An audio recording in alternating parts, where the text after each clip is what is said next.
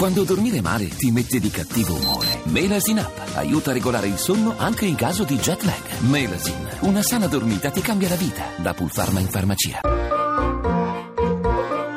Accadde domani. Viaggio nella storia. 23 aprile 2005. Viene caricato il primo video su YouTube. È una clip di 20 secondi appena e nasceva YouTube.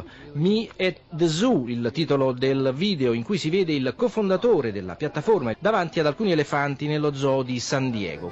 YouTube è stato fondato da Chad Hurley, Jade Karim e Steve Chen, tre ragazzi che in passato avevano lavorato per PayPal. Il primo video caricato su YouTube è stato Me at the Zoo, Io allo zoo, pubblicato da uno dei fondatori, Jade Karim, alle 20:27 del 23 aprile 2005. Quel video è stato visto da più di 10 milioni di persone. YouTube è il sito web che ha presentato il maggior tasso di crescita nella sua storia decennale. Nel giugno del 2006 l'azienda ha comunicato che quotidianamente venivano visualizzati circa 100 milioni di video, con 65.000 nuovi filmati aggiunti ogni 24 ore.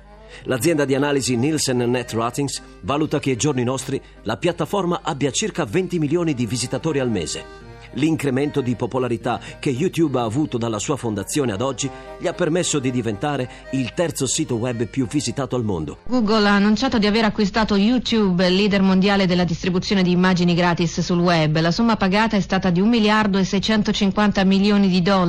Indiscrezioni sull'acquisto circolavano da giorni. YouTube conserverà il suo nome e i suoi 67 dipendenti e continuerà a essere diretta dai suoi fondatori Chad Hurley e Steve Chen.